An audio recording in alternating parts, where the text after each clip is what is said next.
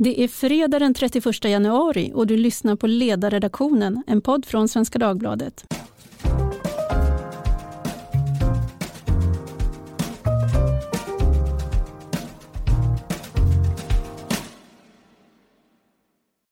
Jag heter Tove Livendal och idag ska vi prata om Centerpartiet som just nu befinner sig i min hemstad Uppsala för sina årliga kommundagar. Det är ett parti som är på tämligen gott humör. De har sålt smöret men har både pengar och väljare kvar.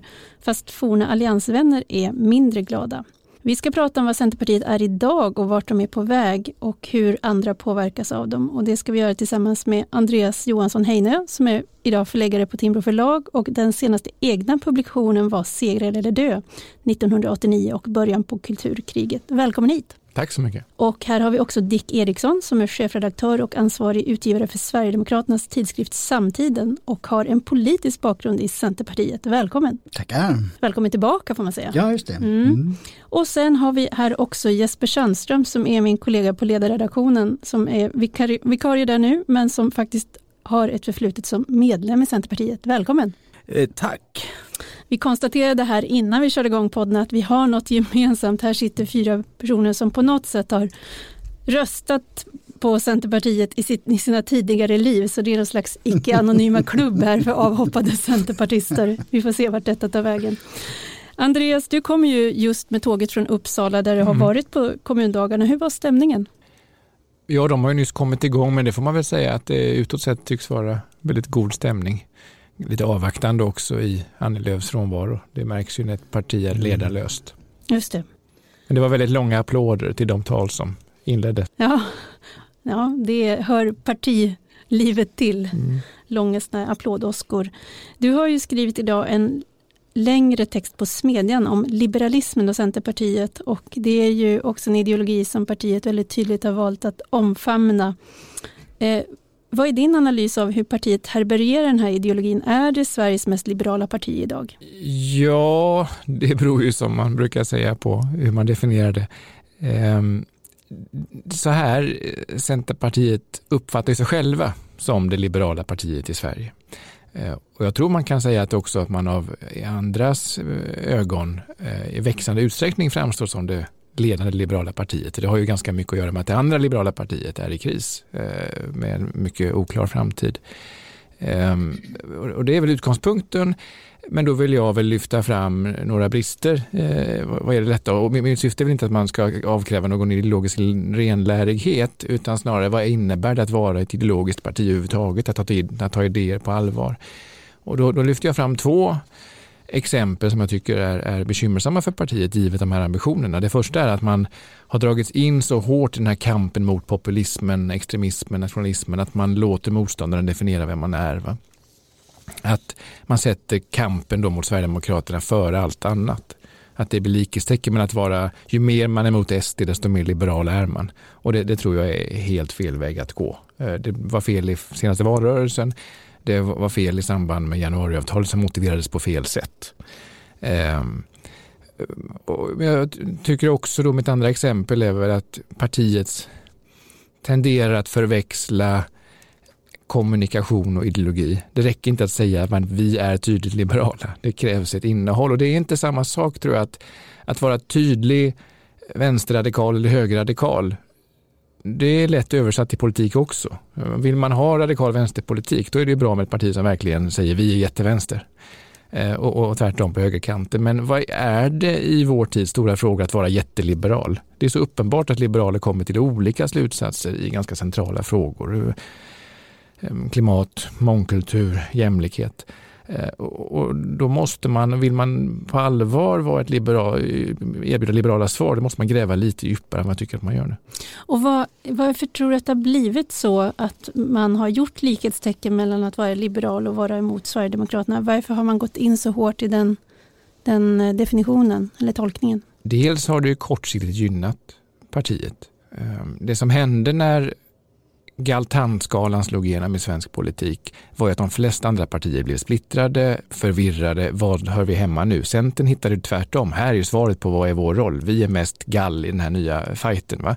Och man lyckades dessutom, när det var som allra bäst tyckte jag, Centern runt valet 2014. Lyckades förena en tydlig position, nu upprepar jag själv det ordet, va? men man, det gick att förstå vad man menade med det, med att också vara väldigt hög i ekonomiska frågor. Eh, eh, man, man hittade sin plats i landskapet.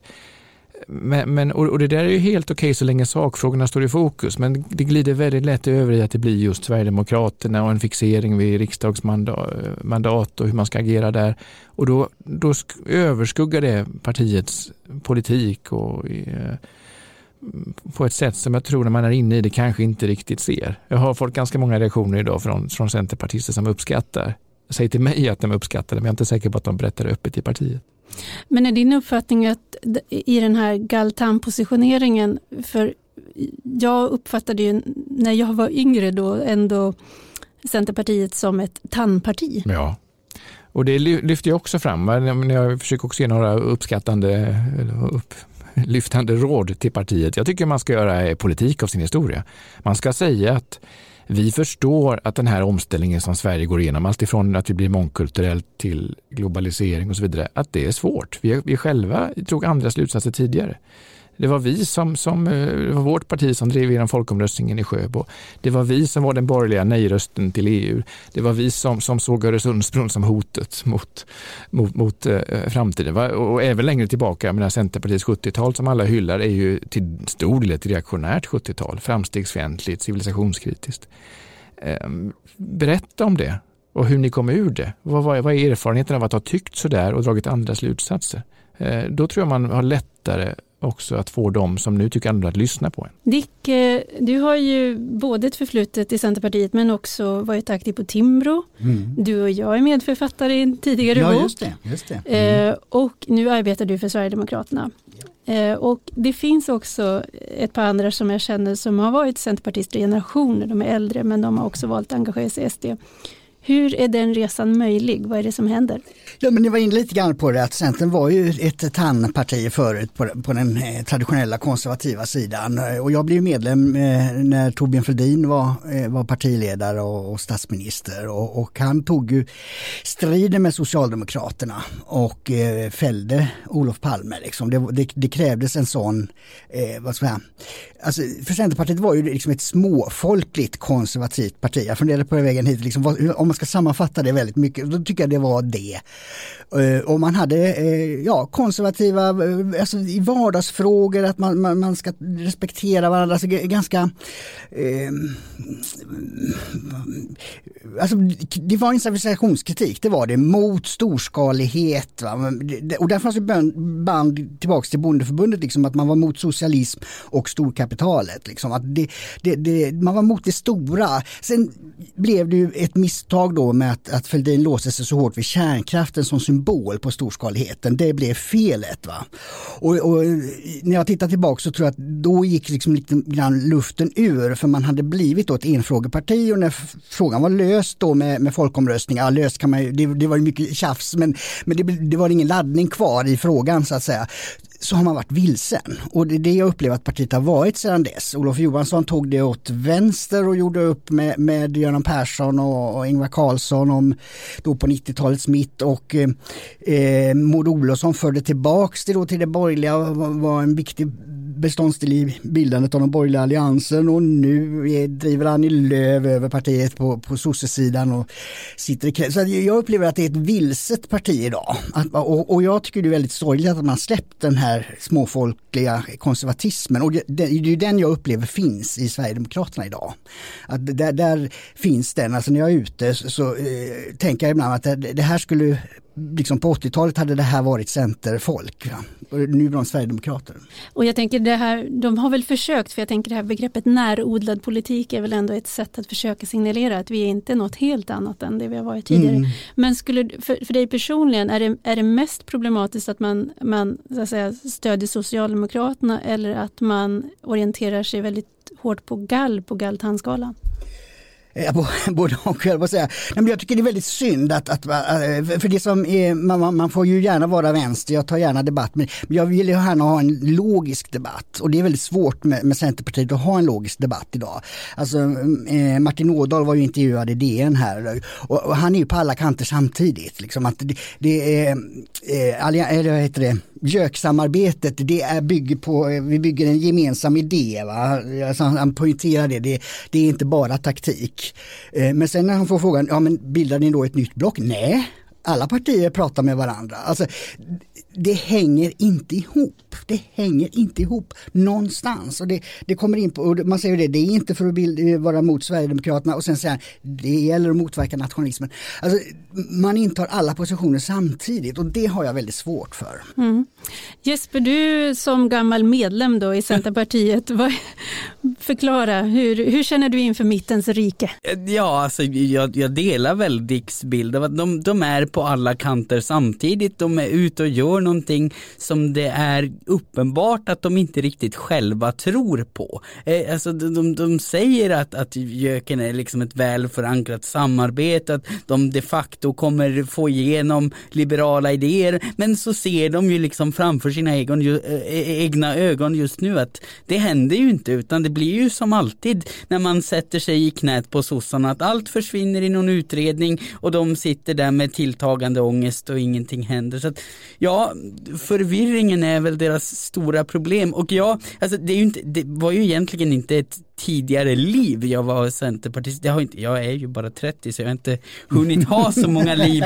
Um, men jag, jag, röstade ju på dem i det senaste riksdagsvalet och jag vet att när jag, när jag hade gjort det då så skrev jag ett blogginlägg om saken som jag rubriksatte just en motvillig röst för att jag tänkte att nej, det här kan gå lite hur som helst och det gjorde det ju. Men jag röstade på dem för att jag, jag ville på något, alltså jag är ju ganska mycket en, en högerhippie liksom. Jag är ju mycket mer anywhere and, and somewhere. Jag, jag tilltalas av det här liksom öppna och globalistiska och, och jag hoppades på något vis att Centern skulle landa i att nej men okej, det, det funkar inte att bara vara emot SD. Vi måste försöka låta våra liberala idéer stå på egna meriter och, och, och förklara varför de kan lyckas och, och vad vi behöver göra för att de ska lyckas. Men, men istället så fastnade de i att nej, vi måste markera mot SD till vilket pris som helst. Och ja, då hamnade vi där vi är nu. Att vara liberal är ju att vara kluven säger man.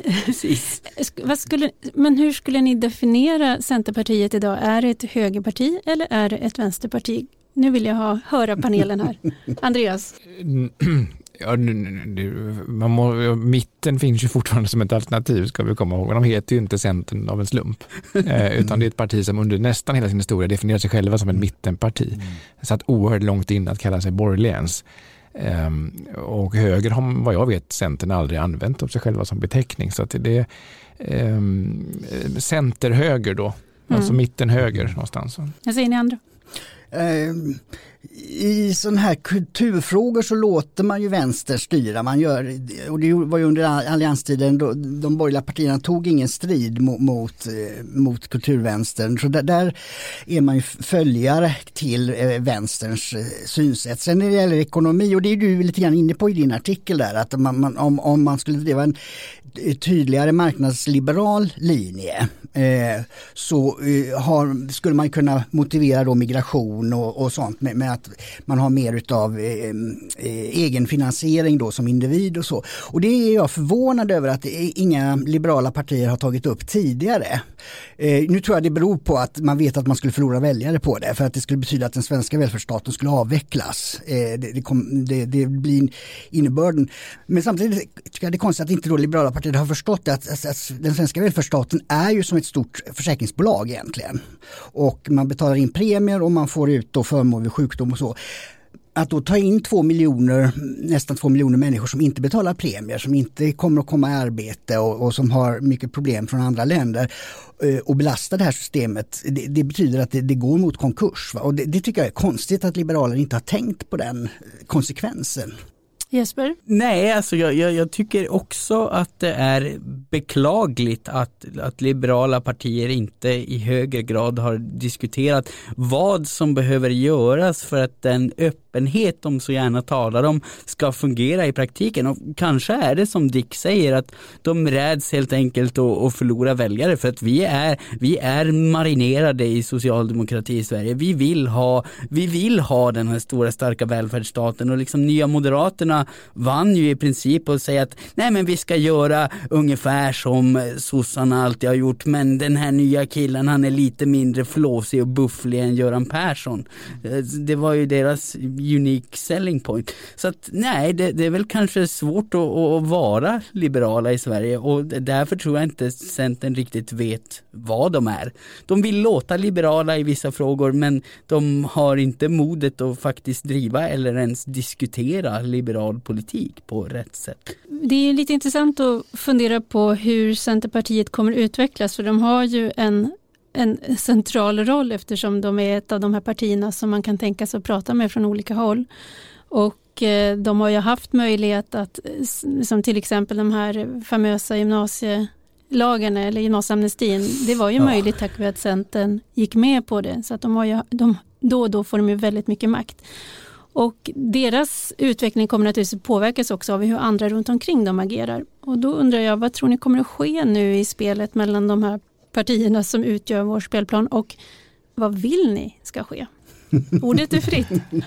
Oerhört svårt att förutsäga tycker jag. Om man tittar bakåt hur mycket som har förändrats vad gäller förutsättningarna bara de senaste åren så är det ju ganska riskabelt att göra allt för uh, våghalsiga gissningar. Men då får du säga vad du vill ska hända. Jag, jag har velat under väldigt många år att man ska spräcka den här ångestbubblan som SD har vuxit att bli. Hade man gjort det tidigare hade det inte behövt bli lika stort. Det vill säga man skulle avdramatisera frågan från början och sagt att, att man, här, man drar slutsatser efter man har pratat med ett annat parti.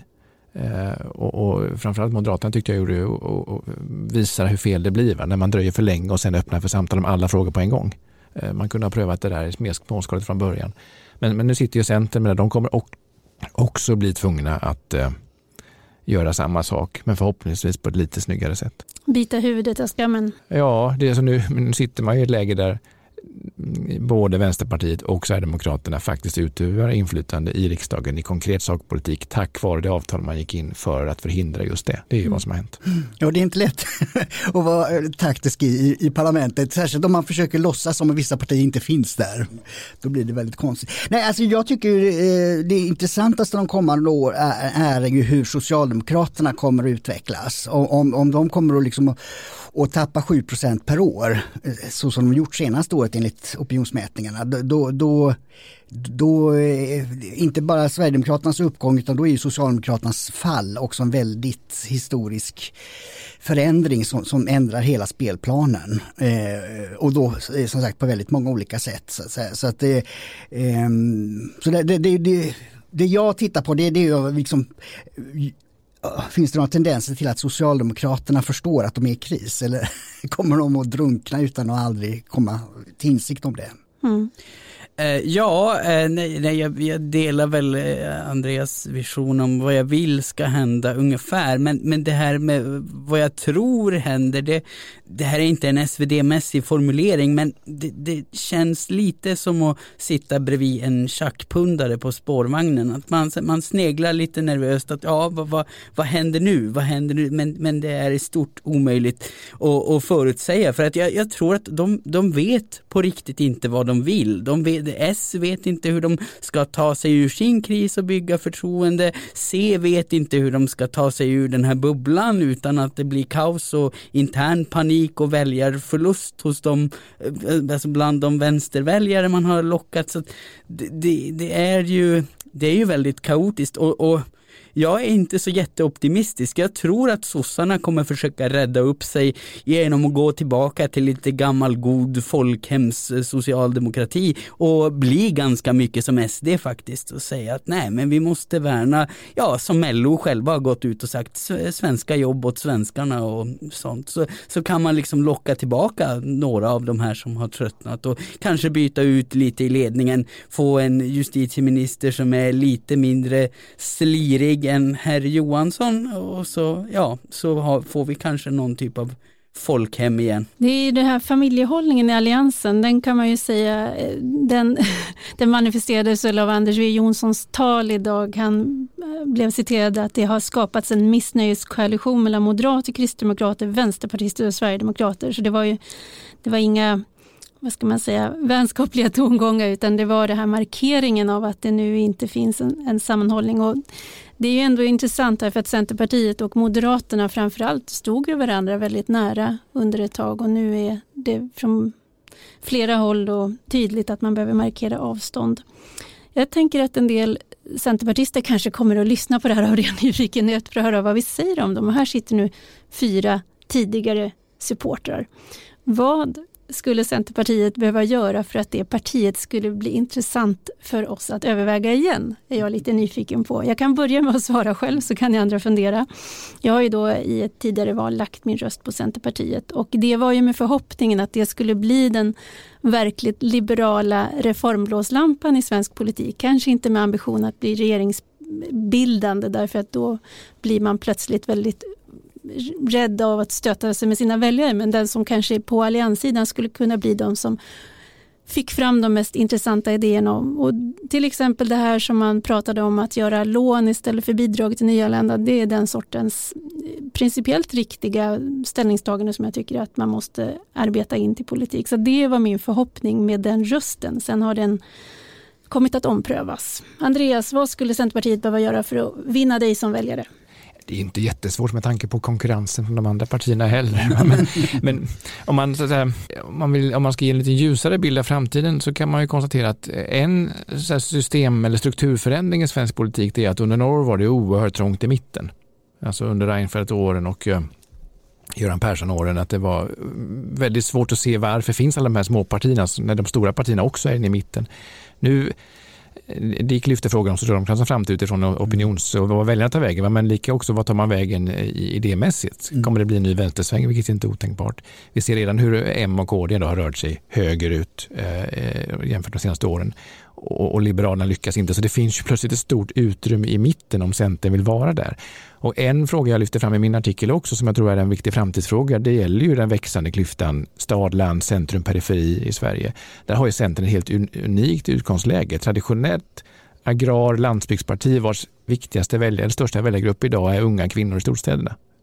Eh, där finns en potential att faktiskt överbrygga en sån konflikt och visa att det här behöver inte vara en motsättning, kan hänga ihop. Va? Stad och land hör ihop om man tar vara på det bästa i sin historia eh, kombinerat med ett försök att faktiskt eh, förnya det som Jesper är ute efter, att, att på allvar formulera mer krävande reformer. Jag tror inte som Dick man behöver avskaffa välfärdsstaten. Det är inte samma sak som att man har högre trösklar till den. Då går det att kombinera mm. Eh, en hyfsat hög migration med ändå någon slags kontinuitet. Eh, och jag tycker nog ändå att Centern har varit lite frimodigare än de andra partierna, även om man kan ha väldigt mycket mer att önska. Just det, för det krävs inte så mycket i konkurrensen. Nej, det gör nej. faktiskt inte det. Jesper? Nej, nej men jag, jag, får hålla med. Det är, ju, det är ju inte mycket till konkurrens och sen, sen vet jag inte om de kommer locka mig tillbaka. Man, man blir ju sårad när man blir sviken liksom.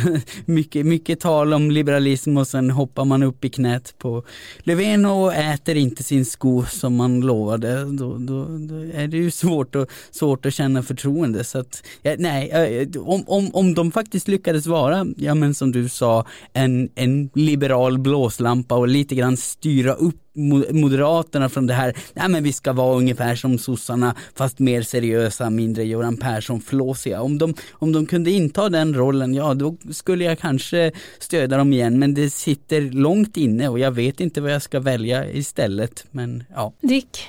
Ja, alltså om man tar vad, vad som skulle vara möjligt så tror jag det är den linjen eh, du har tagit upp här om, om, om mer av liberal politik så att säga. Det, det där finns ett utrymme. Men vad som skulle få mig, det, det är ju, då, då, får de ju backa tillbaks äh, hela den här förändringen de har gjort. Ja, precis, exakt. Då måste det tillbaks dit. Alltså det var, nej det var väldigt, jag är ju uppvuxen i, i, i stan och, och, och, från arbetarklass men det var väldigt kul att, att vara med i centrörelsen då med, med alla eh, bönder och jordbrukare och sånt som, och de var ju mycket mera inriktade på, ja men vi fixar det. Alltså det, det, alltså det partiet är ju mer pragmatiskt och det, det är också det som är märkligt, att man är väldigt dogmatisk nu. Medan alltså, det är ju ett, från början ett pragmatiskt parti som tittar på verkligheten. Hur löser vi det här bäst praktiskt? Jag tycker om den attityden som, som då eh, småbönderna hade eh, förr och, och, och eh, de kunde ju sköta sig. Tidningarna till exempel kunde man ju sälja så att partiet är ett av världens rikaste partier. Det var därför att de här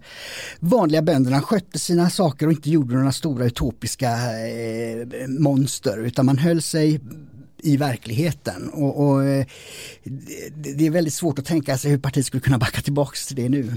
Jag tycker, måste bara säga, jag tycker att de är dogmatiska på fel ställen och pragmatiska på fel ställen. Om man tar de här gymnasielagarna så om man sitter i en position där man verkligen kan avgöra om något ska bli av eller inte, varför inte då utpressa och säga vi stödjer det om vi får igenom ett förslag som blir bra. Nej, precis, Men att, de... att, gå med på något som man säger redan när man går med på det, det här är dåligt, då har man ju på något sätt spelat bort allt man har och det, dessutom förvärrat för de personer som man verkligen har omsorg om. Och det, det tycker jag är oförlåtligt att hantera politisk makt på det sättet. Eh, Ja, med de här arga orden så ska vi ändå gå över på en liten mildare avslutning kanske, för nu är det helg alldeles snart och eh, vi vill naturligtvis veta vad ni ska göra helgen och om ni har något tips som ni vill dela med er av till lyssnarna. Dick, du får börja. Oh, ja, jag ska ut på landet och som sagt lämna, lämna storstadsbuller och eh, till min, mitt lilla landställe i Stockholms skärgård. Det, det är alltid skönt att komma undan och, och eh, ta det lite lugnt. Några tips? Eh, mm Eh, jag, tycker, jag satt här på lunchen och, och letade lite nya poddar eh, eftersom vi på samtiden också har börjat med, med, med det. Och, och, det finns ju en hel del som är ganska intressanta. Eh, det tar ju tid att leta sig igenom men, men eh, det, det, är väl ett tips att det, det, det, finns faktiskt en hel del som eh, har originella idéer som är värda att lyssna på. Mm. Tack för det Jesper. Eh, ja, jag, jag, ska lämna offentligheten lite för en stund och ägna mig åt en annan kreativ näring, lite mindre argumenterande hoppas jag, och fotografera ett bröllop. Så det ser jag väldigt mm. mycket fram emot. Eh, och ja, tips, eh, det är väl egentligen för andra att göra samma sak. Jag skulle gissa att många av de som lyssnar på den här podden är ganska liksom insyltade i en just nu ofta deprimerande samhällsdebatt så man kan ju gå ut och göra något annat ett tag, lyssna eh, på bra musik eller läsa en behaglig eh, icke-fackbok eller något sånt. Ja. Mm. Tack för det och Andreas? Ja, jag ska dessvärre tillbaka till Uppsala och träffa fler centerpartister. Och, eh, Vem drog det kortaste strået? innan dess ska jag till, eh, det är i och för sig roligt, jag till, nej, det, men jag raljerar i onödan här. Det är jättetrevligt att få vara eh, och försöka sälja böcker till eh, politiskt intresserade människor. Eh, innan det ska jag till Timrå Sturakademi som drar igång igen idag och prata om vikten av ideologier.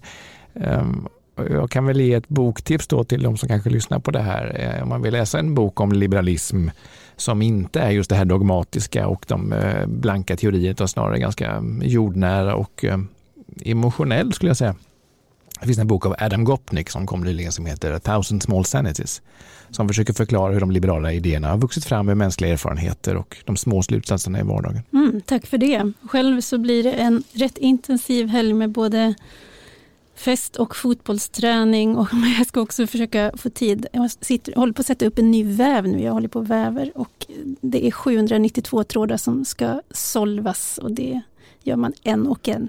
Då får man, tid att, man får inte tid att tänka så mycket heller när det är så mycket, för det är mycket matematik faktiskt med vävning. Det kan jag berätta.